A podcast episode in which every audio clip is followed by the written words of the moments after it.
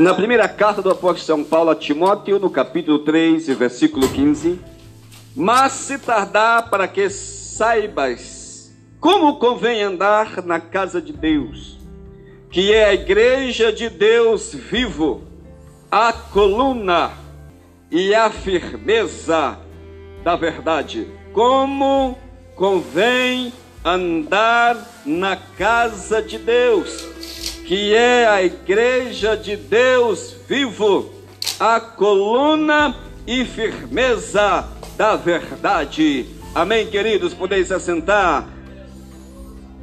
A igreja de Jesus, em primeiro lugar, ela não é um museu. A igreja do Senhor Jesus não é um museu.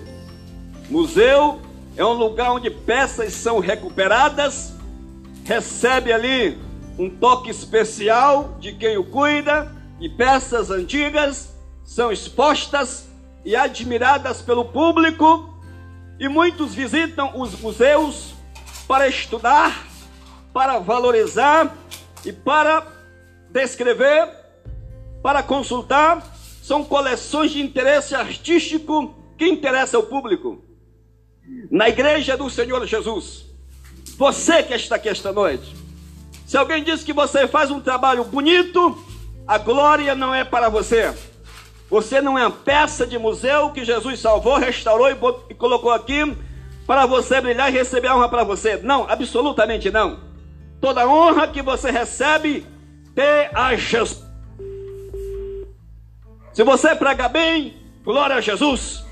Se você faz um trabalho bonito, glória a Jesus. Você toca bem, glória a Jesus. Se alguém diz que você tem um bom testemunho, glória a Jesus. Se você tem firmeza na palavra, glória a Jesus. Se você lê a Bíblia diariamente, nunca perde um dia sem ler a Bíblia, glória a Jesus. Se você não peca ah, com facilidade, está sempre repreendendo o pecado, glória a Jesus. Se você se sente forte, glória a Jesus, porque você é carne você é fraco. Se você hoje está se sentindo forte, bendito seja o nome do Senhor e Salvador Jesus Cristo. Quantos podem levantar a sua mão e glorificar a Deus? É um desastre quando alguém acha que tem, que pode, que sabe. É uma pena quando alguém se sente capaz e não reconhece que toda capacidade vem de Deus que toda grandeza vem de Deus, que toda glória vem de Deus, que todo poder vem de Deus. Meu querido irmão, louvado seja o nome do Senhor Jesus pela tua vida. Se está dando tudo certo, levante a sua mão e exalte a Deus, porque a graça de Deus na tua vida e você é o vitorioso. Bem-aventurado é você na casa do Senhor Jesus. Heróis têm caído, homens de referência têm caído desastres terríveis nas igrejas, em ministérios mundialmente, pessoas conhecidas internacionalmente, tem sido um desastre na obra de Deus. Porque acha que Deus precisa dele ou dela, que Deus tem necessidade de usá-lo ou usá-la. Deus não precisa de ninguém, é eu e você que precisa dele. Corramos para os pés de Jesus. Isso não é museu. Você não está aqui exposto à admiração pública. Se alguém tem que admirar aqui esta noite, é Jesus Cristo, o Filho de Deus. Eu tenho que vir aqui para admirar a glória do Senhor, os milagres de Deus, a intervenção de Deus, os prodígios de Deus e as manifestações de Deus. A Deus toda honra e toda glória para sempre. Você existe primeiro para repreender o pecado. Para isso que Deus te levantou para você repreender o pecado. Está escrito em Miqueias 3, versículo 8. Mas quanto a mim, disse o profeta do Senhor, eu estou cheio de poder, disse o profeta, é do Espírito do Senhor, para quê? De força para anunciar a Jacó a sua transgressão e a Israel o seu pecado. Deus te levantou, irmão querido, e te encheu de poder para você dizer ao pecado: sai fora, porque há lugar aqui sim para Deus se manifestar. Você é uma autoridade contra o pecado, você é uma autoridade contra o mal, você é uma autoridade contra a carne. Deus te levantou para você detectar o diabo e dizê-lo: sai em nome de Jesus, aleluia, para sempre. Eu vejo em cada crente um soldado de Jesus pronto para dizer ao pecado: sai fora. Não, é mais, não somos mais do que isto. Somos levantados para isto. Levantados para permitir que a glória de Deus sempre tenha espaço em nosso meio. Em segundo lugar, Deus te levantou para você ter palavra de autoridade, para você ter graça dele, para falar com autoridade dele, com ousadia dele, com inspiração dele, na direção dele, revelações dele, glória dele. É isso que você está aqui esta noite. E eu tenho certeza, você é muito mais do que você pensa. Querido irmão, está escrito em Atos 4, versículo 33. Os apóstolos davam com grande poder testemunho da ressurreição de Jesus Cristo, e em todos neles haviam abundante graça. Era isso que eles estavam fazendo. A autoridade de Deus. Você tem esta autoridade? Sim, tem. Para isso Jesus te levantou, te cobriu com sangue, te deu graça e te encheu do seu Santo Espírito. Então você tem então você pode, então você é. Eu vejo você assim esta noite, em nome do Senhor Jesus. Nenhuma diferença faz se você está aí no banco ou se está aqui no púlpito. É o engano achar alguém que faz parte de uma convenção como eu faço. Como se tem uma formação teológica, como muita gente tem, isso não interessa. Para Deus isso não, não vale coisa alguma tudo vale, desde que a unção de Deus esteja sobre mim e sobre você, senão nada somos, estamos derrotados. É o engano pensar que profissionalismo do púlpito ganha alguma coisa. Não, senhor, não ganha nada. Ganhamos alguma coisa quando estamos humilhados e, e submergidos à vontade e na direção do nosso Senhor e Salvador Jesus Cristo. Em terceiro lugar, você não é peça de museu, absolutamente não. Deus te levantou para que você venha encher a tua vida com a graça e com curas divinas para outras pessoas. Em Atos 19, verso 11 está escrito: E Deus, que coisa linda! E Deus, eu acho esse versículo um dos mais lindos de Atos dos Apóstolos. Veja só o que diz: E Deus, pelas mãos de Paulo, fez milagres extraordinários. E Deus, e Deus, pelas mãos de Paulo, fez milagres extraordinários. E eu profetizo em nome de Jesus. E Deus, pelas tuas mãos, fará grandes milagres extraordinários. Pelas tuas mãos. É por você que está aqui esta noite. É por você que faz a obra de Deus.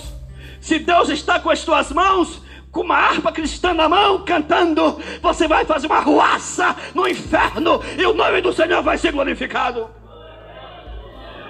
E Deus, pelas tuas mãos, com folhetos nas mãos, em um ônibus ou fora dele, em qualquer lugar, em uma feira livre. Se Deus estiver com as tuas mãos, estende-as e veja as bênçãos de Deus sendo derramadas na tua vida. Aleluia, ao nome do Senhor para sempre. A igreja não é museu, a igreja é a coluna e a firmeza da verdade. Em segundo lugar, a igreja não é teatro, absolutamente não. Teatro é onde os atores interpretam em alto estilo. Estamos absolutamente vivendo dias terríveis. Tem gente que quer fazer bonito na igreja, como profissional, como estrela. A igreja não é de estrela. A única estrela na igreja é Jesus. O resto depende dele. Cantorzão que vende muito e prega bastante, e faz as duas coisas púlpito é para homens de Deus que estejam na direção de Deus, ou então estamos falidos e derrotados. Hoje se vê muito poucas mensagens boas, hoje se ouve poucas mensagens instrutivas, hoje se ouve poucas palavras que marcam as vidas das pessoas. Muita gente vem à igreja e volta vazio. Não porque Deus quer que seja vazio, é porque espaço para a Bíblia e para a palavra de Deus está sendo asfixiada e isso interfere na manifestação de Deus. O que marca a nossa vida, irmão, é a bendita palavra de nosso Senhor e Salvador Jesus Cristo. Levante a sua mão e exalte ao Senhor. A igreja não é apenas um pronto-socorro também é pronto-socorro, não é apenas pronto-socorro. erradamente eu estaria querendo fazer a igreja só um pronto-socorro. Não é. Pode ser, mas não é apenas um pronto-socorro. Porque, queridos irmãos, a igreja como um pronto-socorro, ela pode ajudar você a sair do sofrimento, aliviar suas cargas, mas jamais erradicar o sofrimento da minha e da tua vida. Sofrimento faz parte da nossa caminhada. Eu estaria totalmente equivocado se eu falasse assim: a partir de hoje, a campanha será sofrimento nunca mais, tristeza nunca mais, angústia nunca mais, doença nunca mais. Não, engano. O sofrimento teremos até Jesus voltar. Não significa que você é um derrotado, absolutamente não. Por que, que o sofrimento faz parte da minha vida em primeiro lugar? Para se cumprir a palavra de Deus. Para cumprir a palavra de Deus. João 16, 33. No mundo tereis aflições, mas tenha bom ânimo. Em segundo lugar, porque aqui não é o paraíso, aqui não é o céu. Você aqui é peregrino e forasteiro. João 14, verso 1 e 2 está escrito: Não se turbe o vosso coração. Crede em Deus, disse Jesus, teve também em mim. Na casa de meu, de meu pai há muitas moradas, o paraíso não é aqui. Terceiro lugar, para o teu coração e o meu, não se apegar ao mundo. Não se apegar ao mundo. Tem gente que Jesus nunca vai curar.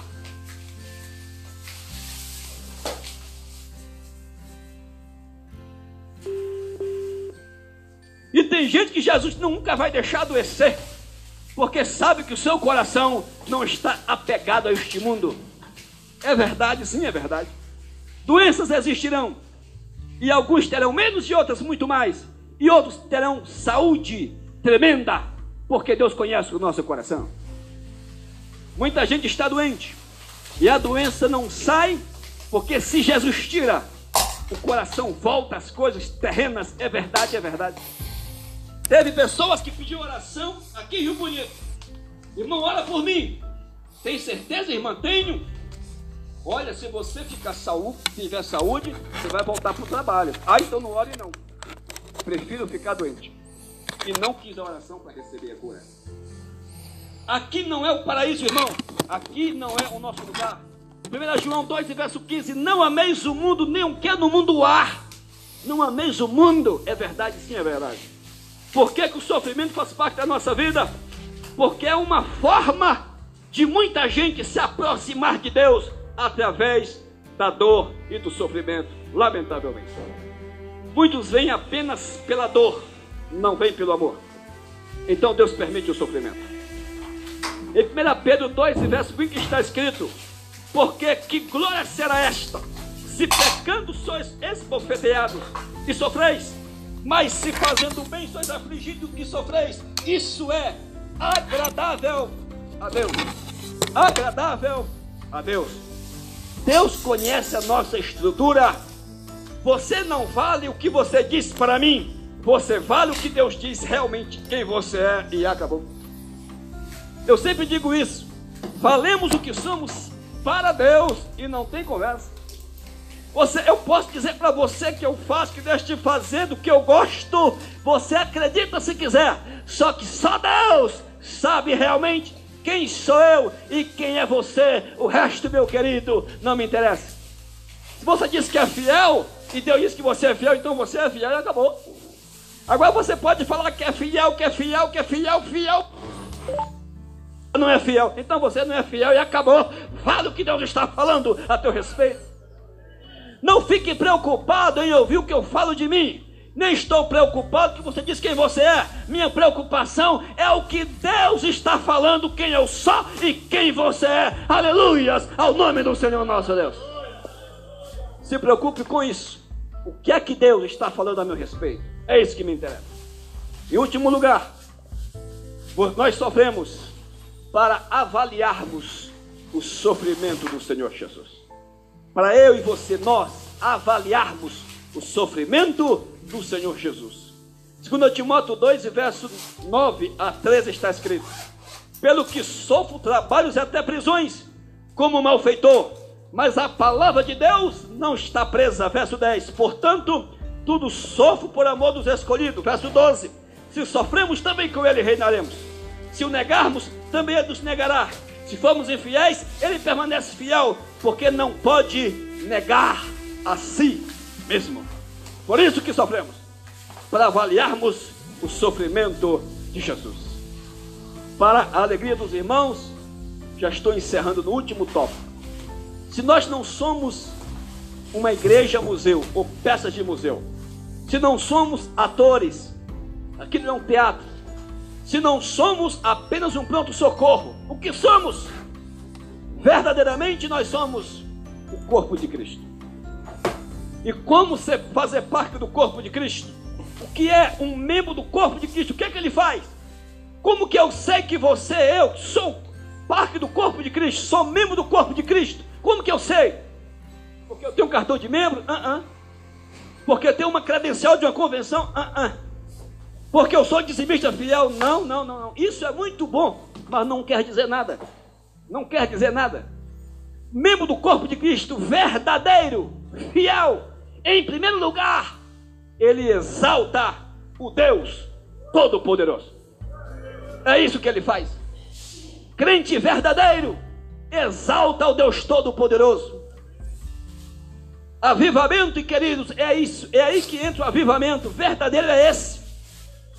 Quem pula não está, não quer dizer que está avivado, mas todo crente avivado gosta de pular, e eu gosto de pular. Correr na igreja não quer dizer que a pessoa está avivada, mas todo crente avivado gosta de correr e eu gosto também. Gritar não quer dizer que o pregador é avivado, mas todo pregador avivado gosta de dar os gritos, e eu gosto também. É uma coisa, uma coisa é não ser avivado, a outra é ser avivado. E todo crente avivado, em primeiro lugar, ele exalta o Deus Todo-Poderoso. Salmo 118, versículo, Salmo de número 118 e verso 28. Tu és o meu Deus, e eu te louvarei.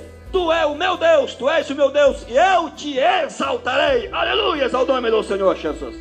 Aí sim, esse avivamento eu creio. Esse eu creio. Crente dizendo não ao pecado, não à murmuração, não à inveja, não a hipocrisia, não a besterol, não a mentira, não a divisão, não a facções. Esse crente sim ele é avivado. Porque a preocupação dele é atacar o reino do mal e se aproximar do reino bendito e maravilhoso do nosso muito amado Senhor e Salvador Jesus Cristo, o nosso Deus Todo-Poderoso. Lucas 22, verso 53 está escrito: Tendo Jesus estado todos os dias convosco no templo, Jesus falando, tenho estado todos os dias convosco no templo, e não estendeste as mãos contra mim, mas esta é a hora e o poder das trevas. Vou dizer coisa para a igreja do Senhor Jesus. Jesus não venceu o diabo antes da cruz, não. Ele repreendeu o diabo antes. Ele repreendeu os demônios antes. Sabe aonde o diabo foi derrotado? Na cruz do Calvário. Lá que o diabo foi derrotado na cruz do Calvário. É lá que o meu eu cai. É lá que o meu egoísmo cai. É lá que o meu jeito de ser cai e o nome do Senhor é glorificado, eu tenho que me curvar na cruz do meu Senhor e reconhecer que só Ele é Deus na minha vida, aleluia, para sempre. Levante a sua mão e glorifique o nome do Senhor e Salvador Jesus Cristo. Termino em cinco minutos falando, irmãos. Somos corpo de Cristo. E em terceiro lugar, crente avivado, crente membro do corpo de Cristo. Terceiro lugar, ele honra as Escrituras. Ele honra as Escrituras. Se alguém despreza a palavra de Deus, eu tenho pena dele. Vai se dar mal.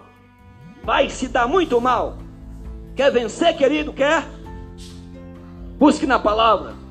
Receba a palavra. Guarde a palavra. Siga a palavra. Siga a palavra. Obedeça a palavra. Te esconde na palavra porque ela vai te levar ao lugar certo e seguro, e você terá sucesso pela santa e bendita palavra do Senhor Jesus. Levante a sua Bíblia agora e glorifique o nome do Senhor Jesus. Aleluia! Oh, glorificado seja o nome do Senhor. 2 Pedro 1, versículo 20. Sabendo primeiramente isto, Pedro falando, que nenhuma profecia das Escrituras é de particular interpretação, é a voz do Senhor. Quarto lugar, e termino no quinto ponto. Nós somos corpo de Cristo, você é membro do corpo de Cristo. E em quarto lugar, crente avivado, crente membro do corpo de Cristo verdadeiro, falsificado não, verdadeiro. Quarto lugar, ele promove a sã doutrina. Ele promove o que é santo, o que é justo, o que é fiel, o que é honesto, o que é bíblico, o que é de Deus, ele promove, ele tem prazer de preservar e de continuar ministrando a sã doutrina de nosso Senhor e Salvador Jesus Cristo. Deuteronômio 32, verso 2 está escrito: Coteje a minha doutrina como a chuva, destile o meu dito como orvalho. É isso. Se a chuva traz benefício para a terra, a Bíblia, a palavra de Deus, enche de benefício a minha e a tua vida. A Deus a honra e a glória pela sua sã doutrina que hoje está na minha e nas tuas mãos. Bendito seja o precioso nome do Senhor Jesus. Último lugar. E agradeço os que ficaram até esse momento. Crente avivado, crente membro do corpo de Cristo. O que temos que ser e precisamos ser, produz. Ele produz um derramamento de amor por Jesus aos homens. Ele produz, ele faz acontecer um derramamento de amor por Jesus aos homens. Tinha um soldado americano em guerra. E ele encontrou lá na guerra o inimigo seu. Só que esse soldado americano, crente, fiel, verdadeiro, ele encontrou o seu inimigo, esvaído-se em sangue e prestes a morrer. Ele então disse para que o seu inimigo aceite Jesus como Salvador. Ele disse: Eu aceitar Jesus? Jamais. Eu não estou vendo Jesus. Eu estou com muita dor, o meu, o meu ferimento é gravíssimo eu não vou aceitar Jesus. Aquele soldado americano crente fiel tirou a sua japona e colocou no soldado inimigo ferido. Ele tinha ali todas as condições de matar o seu inimigo, só que ele resolveu cuidar dele. Botou a sua japona, não resolveu o problema. Tirou a sua gandola, colocou no soldado ferido, não resolveu o problema. Tirou a sua camiseta, colocou no soldado ferido, não resolveu o problema tirou a, sua, a sua calça, botou no soldado ferido, tirou a sua cobertura, botou no soldado ferido, tirou as suas luvas, colocou no soldado ferido, tirou as suas, seus sapatos, seu coturno, colocou no soldado ferido, as meias e ficou seminu. E o soldado ferido disse: Agora eu quero aceitar Jesus. O soldado entendeu. Mas por que, que você quer agora? Você falou que não queria, porque não estava vendo Jesus. Ele disse: Agora eu estou vendo Jesus na tua vida. Agora sim eu vou aceitar o teu Jesus, porque o que você fez por mim, ninguém faria. Ninguém faria.